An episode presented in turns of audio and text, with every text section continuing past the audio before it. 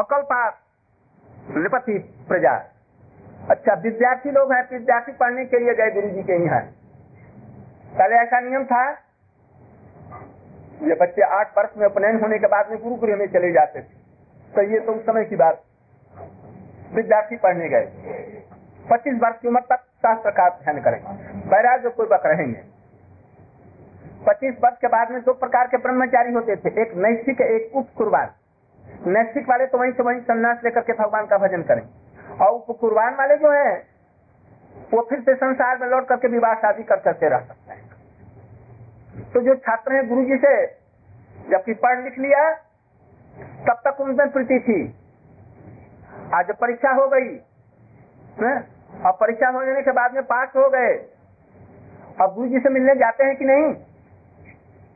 Board की परीक्षा हो गई, पास कर लिया स्कूल से, सर्टिफिकेट मिल गया, अब स्कूल में मास्टर से कोई भी संबंध नहीं ने? छोड़ दिया, क्योंकि वो स्वार्थ था पढ़ने का।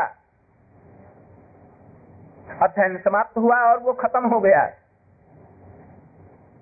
पुरोहित जजमान के घर में जाता है। ये सब जागतिक प्रीति जो नश्वर जो खत्म हो जाती अभी दिखला रहे हैं, और सिद्ध करना चाहती हैं कि तुम्हारे श्याम की प्रीति हमारे प्रति ऐसी ही प्रीति कर रही हैं। और पुरोहित लोग यजमान के घर में जाते हैं। हाँ, तुम्हारे पिताजी तो मानो हरिश्चंद्र जैसे दानी, उसी कुल में आए, अब बड़े प्रशंसा की पुल बांधने लगते हैं और तरह तरह के आशीर्वाद देते हैं। पुत्र पुत्र संतानों से फलो फूलो, राजाओं जैसा तुम्हारा ऐश्वर्य हो, तुम्हारे गोल में गेहूं भरा रहे, और जो कुछ भी है सब आशीर्वाद दे रहे हैं, बड़े बातचीत कर रहे हैं। काम थोड़ा सा हो गया, दक्षिणा मिल गई, कपड़े लत्ते मिल गए, रुपये को उन्होंने बांध दिया फूटे में, और गमछे में जो कुछ दिया था वो बांध दिया, दक्षिणा मिल गई। गुरु जी कहते हैं जरा शहर जाइए, बच्चे रो रहे होंगे, घर में गृहिणी अकेली है, फिर कभी आ जाए, अरे थोड़ा सा शहर जाइए। अब ठहरेगा पुरोहित,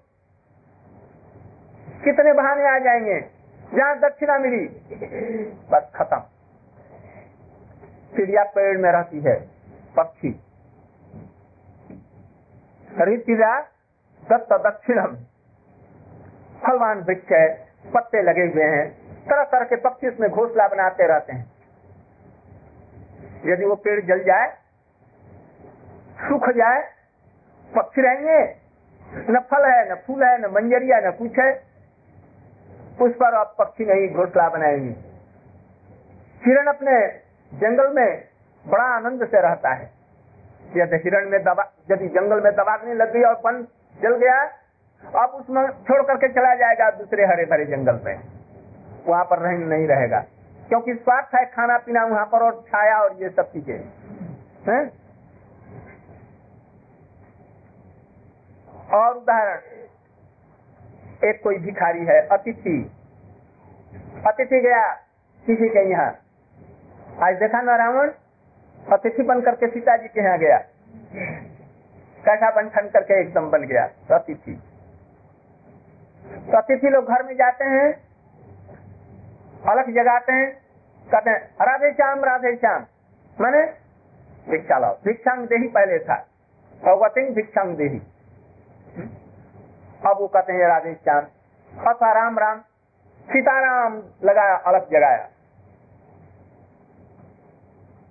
वहाँ पर रह रहा है थोड़ी सी देर, 1 मिनट 2 मिनट 4 मिनट देखा, भिक्षा दे दिया गृहिणी ने और भिक्षा लिया, और उलट करके नहीं देखा घर की तरफ, भिक्षा मिल गई ना, नहीं रहेगा। इसी तरह से तो हमारी भी प्रीति कृष्ण में ऐसी थी, और कृष्ण की प्रीति भी हमारे अंदर में यही थी। कृष्ण चले गए कोई भी बात नहीं, हम तो डरते हैं इसलिए कि अब से कृष्ण को कोई भी प्रति नहीं करेगा। हम बिना किसी कारण के हेतु की, कल हमने बताया था ना भक्ति किसको कहते हैं, जब तक समस्त प्रकार की अभिलाषाएं, भोग की लालसाएं, संसार की किसी चीज के लिए प्रीति न रहे, केवल मात्र कृष्ण के चरणों में प्रीति रहे, ज्ञान वैराग्य योग तपस्या व्रत सबको छोड़ करके कृष्ण के, राधा जी के चरणों में प्रेम, और ऐसा क्रिया ऐसी सेवा तन मन वचन से जो कृष्ण को आनंद हो, इसको कहते हैं उत्तमा भक्ति। तो गोपियां की भक्ति उत्तमा भक्ति से भी बहुत ऊपर प्रेमा भक्ति है। तो कोई प्रयोजन नहीं था। अब सोचते हैं कि हमारे प्रेम में दाग लग गया, लोग कहेंगे यार गोपियों का प्रेम ऐसा था और कृष्ण का गोपियों के प्रति ऐसा प्रेम था, अब तो उनको कोई स्नेह नहीं करेगा, प्रेम नहीं करेगा। उठाओ देखो, तुम्हारे प्रभु के लिए हम उतनी दुखी विरह में नहीं कि प्रेम जो अब अशुद्ध हो गया, शुद्ध प्रेम पर कोई विश्वास नहीं करेगा, इसलिए हम बहुत दुखी हैं। तुम बतलाओ तो, तुम तो सब शास्त्रों के पारंगत विद्वान हो, अब इस प्रश्न का उत्तर तुम दो, हमारी प्रीति कैसे नष्ट हो गई, हमें कैसे भूल करके वो चले गए, बतला सकते हो? उत्तर उद्धव जी ने नहीं दिया। कहते हैं कि तुम हतभागिनियों को उत्तर नहीं दे सकते। उद्धव जी को सामर्थ्य नहीं इन प्रश्नों का उत्तर दें। देखा, तब जब उत्तर नहीं दिया तब हा नाथ, हा प्राणनाथ, हा ब्रजनाथ, हा गोपीनाथ, हे प्राण बल्लभ कहते कहते कहते वैसे एकदम तन्मय होकर के एकदम मानो चुप। गायंती प्रिय कर्माणी रुदंत गतिया, लज्जा चली गई, मर्यादा का बोध नहीं रहा, किसी अतिथि के सामने ऐसी बातें नहीं करनी चाहिए, अपने हृदय की बातें नहीं किसी से कहनी चाहिए, वो बातें भी उघाड़ करके उनके सामने उद्धव जी के सामने वो कहने लग गई जो कहना नहीं चाहिए। कोई पतिव्रता स्त्री ऊपर से बनती है और दूसरे से प्रेम कर लिया, दूसरे पति से, और वो अपने लड़कों को या किसी से कहेगी कि मैं इनको छोड़ करके उससे प्यार करती हूँ, कोई किसी से कहेगी, छिपा करके रखेगी और व्यक्ति भी नहीं कहेगा किसी से इस तरह से। किंतु आज गोपियां एकदम तन्मय हो गई, शुद्ध बुद्ध होकर थी, और जो नहीं कहना चाहिए ऐसी बातों को भी उघाड़ उघाड़ करके वो एकदम कहने लगी, एकदम निर्लज्ज सी हो गई। क्यों न हुआ ऐसा? क्योंकि उद्धव जी ने इनका प्रेम यह देख करके ही तो कहा था, बंदे नंद ब्रजे स्त्री नाम पाद रेणु मविक्त सहजासंग हरि कठोर बीज पुनः शुभोन। वो गोपियों की प्रेम की ध्वजा जब तक ये विश्व रहेगा, जब तक इसी जगत रहेगा, तब तक उड़ती रहेगी, कभी भी ये नीचे धूमिल नहीं हो सकती है। आज उन गोपियों के प्रेम की बातें, उनकी गाथाएं प्रेम की, जगत के लोग उसको कह कर सुन करके धन्य होंगे, तीन जगत भी उसके लिए पवित्र बन जाएंगे। कौन जगत? शिव जगत, जीव जगत और ये मत्स्य जगत, सब कुछ उनके लिए कृतार्थ हो जाएगा। कुछ स्वस्थ वो कांदने लगी, रोने लगी, और कृष्ण से जो विलास इत्यादि की जो बातें हुई थी उनको कहने लग गई।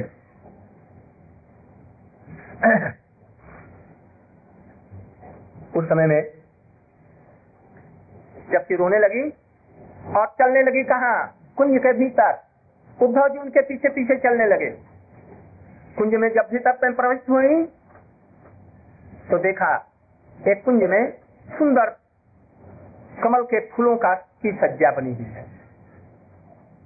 सुंदर छीन कले भरा, स्वर्ण की रंग जैसी, तड़ित सुवर्ण चंपक प्रदीप्त विदीप्त गौर विग्रह, अत्यंत सुंदर गौर विग्रह, छीन कले भर, मरी है कि बची है कोई भी चीज, सांस आ जा रहा है कि नहीं, छीन कलर पड़ी हुई है।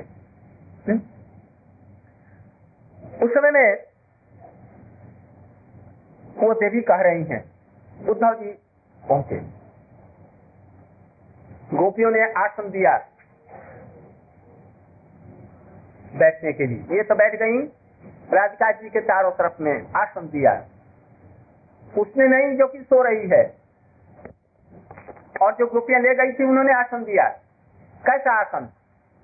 टूटा फटा पुराना मलिन। उद्धव जी ने देखा अब कुछ गोपियों की महिमा कुछ समझने लगे, उन्होंने उस आसन को ग्रहण नहीं किया।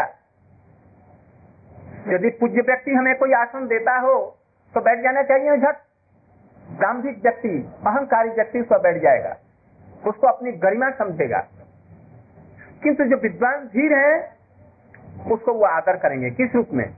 एक तो गोपियां आते शरीर पर बैठो, और इधर आसन दे रही है, उनकी पूजा है।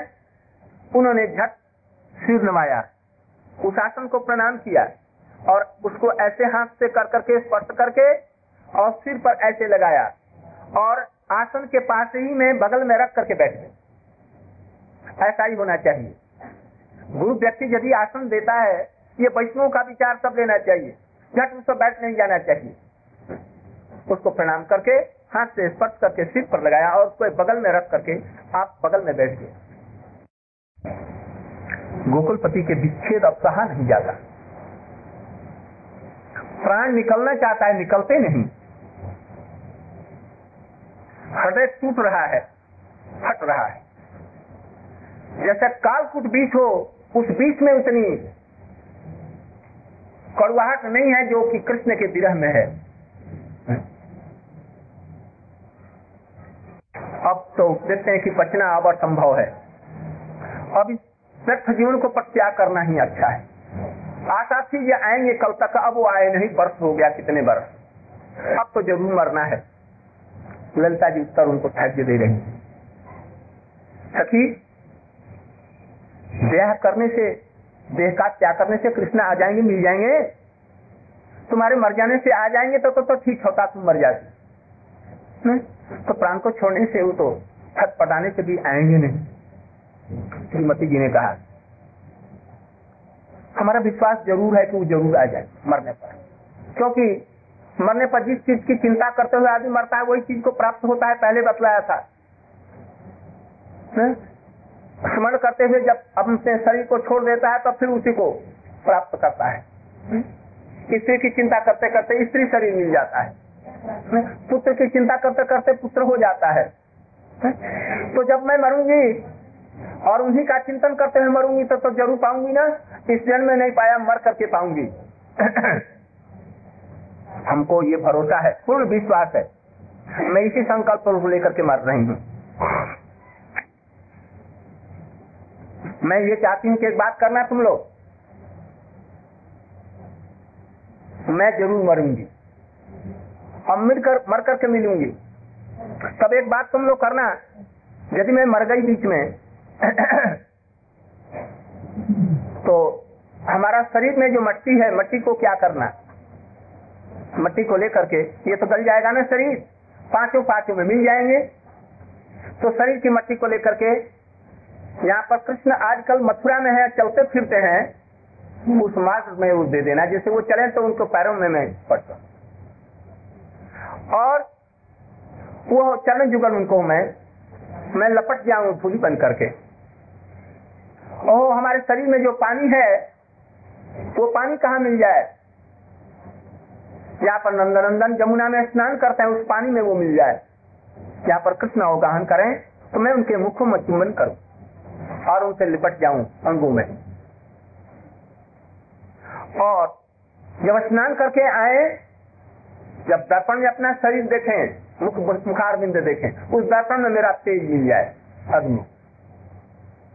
आकाश कहाँ मिले, मथुरा में जहाँ चलते फिरते हैं, और रात में विशेष करके जहाँ शयन करते हैं, उस शयन के घर में आकाश में हमारा आकाश मिल जाए, मैं उनसे शरीर में घुल मिल जाऊं।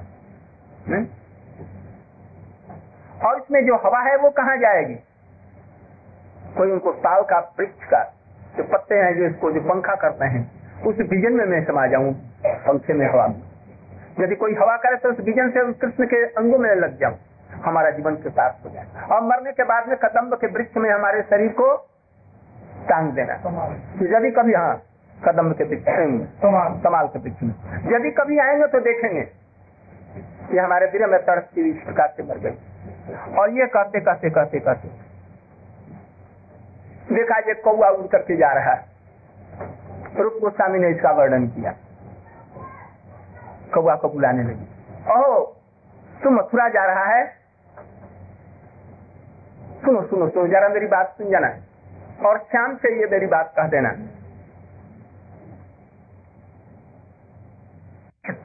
देखो इस रास्ते से जाना, ठीक एकदम मथुरापुरी में पहुंच जाओगे जहां पर कृष्ण है।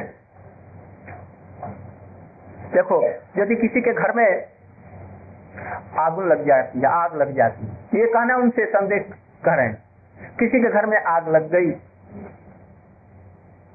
तो उसका कर्तव्य क्या है? उसके घर में जो गृहपालित पशु है, सुख है पिंजरे में है, सुख पक्षी तोता मैना, या गाय बंधी हुई है, यहाँ आग लगी तो गृहस्थ को क्या करना चाहिए? उसको खोल देना चाहिए, जहाँ तहाँ भाग जाए। तो हमारे इस देह में आग लगी है, किसकी? गृह की आग लगी। और इसमें जो पक्षी था वो क्या पक्षी है? प्राण, प्राण मेरा वो पक्षी है। उन्होंने इस पक्षी को इस शरीर में मेरा लेकर के दरवाजा बंद करके रख दिया है। अब ये प्राण छटपट कर रहा है निकलने के लिए, गृह की आग में जल रहा है, रास्ता नहीं मिल रहा है। उनसे जरा जाकर के कहना, ये मेरा प्राण रूपी पक्षी शरीर में मर रहा है, तड़प रहा है, उसे जरा खोल करके तो आए। कहिए निकल जाओ, प्राण तुम्हारे निकल जाए।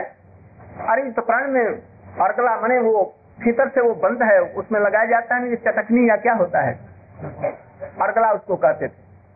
पीछे से दरवाजा बंद कर दिया, इधर में तो सिकल रहती है और पीछे से लकड़ी का एक डंडाला है लकड़ी का, और उसे लगा दिया, उसको कहते हैं अर्गला। तो अर्गला को खोल जाए। अर्गला क्या है? उन्होंने ये कहा कि कल मैं आ जाऊंगा परसों, यही अर्गला है। वो आकर के कह दें या संदेश पूछ करके आओ, जो नहीं आएंगे ये कह दें, और हमारा प्राण छट निकल जाए। कब तक ये प्राण पक्षी हमारा ये तड़पता रहेगा? ये कहते कहते कहते बस मूर्छित हो गई। उद्धव जी देख रहे हैं, यमुना तटनी कुले केली कदम देरम, केली का कदम है, शीतल मंद सिकंध बह रही है। ओहो, हमें वहीं पर ले चलो, यमुना के किनारे, कह रही है। कहते कहते ये गुस्सित होकर के फिर बकाने लगते हैं। आदमी ना होश नहीं रहता, कंट्रोल नहीं रहता, कुछ अनर्गल बकने लगते। वहीं पर ले चलो, वहां पर एक बात करना, हमारे शरीर में यमुना की मिट्टी चारों तरफ लगा देना। हम लोग दोनों एक ही साथ में बहुत दिन उसके अंदर में बिहार किया खेला, उसकी मिट्टी लेप देना और उसके ऊपर में श्याम नाम लिख देना। सब जगह, हमारे सब जगहों में श्याम श्याम ये नाम लिख देना। और तुलसी मंजरी जो श्याम होती है, उस तुलसी मंजरी उस पर दे देना। और हमें बेष्टन करके घूप चारों तरफ से घेर कर और श्याम श्याम श्याम हरि यही कहा। मरते मरते मैं वो सुनते सुनते बस अपने शरीर को छोड़, ये कह करके तो वो विलाप करती नहीं, तो वो तो मूर्छित हो गए। सुखदेव गोस्वामी जी राधा जी का नाम उच्चारण नहीं किया है भागवत में, स्पष्ट रूप से कहा है तीन चार जगहों में। एक तो कहा है अने आराधित तो नूनम, जो आराधना करती है, जो कृष्ण के साथ में अकेले में गई है, सब छोड़ करके ब्रजबालाओं को, उसने ही इनकी सबसे अधिक आराधना की है, इसलिए उनका नाम है राधा। और उनके क्रिया को कहते हैं आराधना। बस आराधना शब्द में जो राधा एक जगह का है, और एक जगह का तीसरे स्कंद में राधसा, जो प्रेम से कृष्ण की आराधना करती है, उसको नाम है आराधा। वो कृष्ण की सबसे प्यारी एक आया। और तीसरा जगह किंतु जरा बड़े स्पष्ट रूप से नहीं, जानेगा कौन? जो रसिक है वही जानेंगे, जो मूढ़ है वो इस चीज को नहीं समझेंगे। तो कह रहे हैं काचित, श्लोक है श्रीमद् भागवत, काचित कृष्ण विरह में जो तड़प रही, चिंतन करती, कृष्ण अंग संगमम की चिंता करती हुई, कृष्ण अंग की संगम की चिंता करती हुई कोई गोपी एकदम भाव में विभोग और करके कहने लगते हैं। यहाँ पर एक काचित शब्द है। काचित माने क्या है? काचित माने कोई, और काचित का जो विशेष अर्थ है वो है क्या? का माने प्रेम सुख, प्रेम सुख।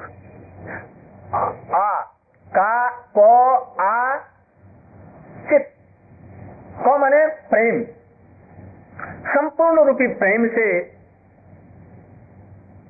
घिरी हुई है, जिसके भावों के द्वारा कृष्ण को बांध रखी है, उसका नाम है काचित प्रेममयी, जिनका स्वरूप है कृष्णमयी, जिनका स्वरूप है लाजनी शक्ति है।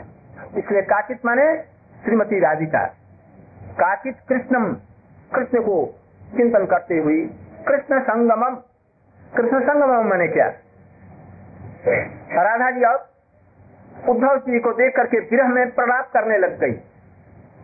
उद्धव जी आगे बड़े उनके चरण को पकड़ करके उसकी धूली को लेने के लिए, और राधा जी क्या कर रही हैं? मूर्छित है, वो नहीं देखती कि उद्धव जी है, किन्तु देख रही भाव नेत्र से एक भ्रमर आकर के उनके चरणों के तारफ में मड़ आने लग गया न।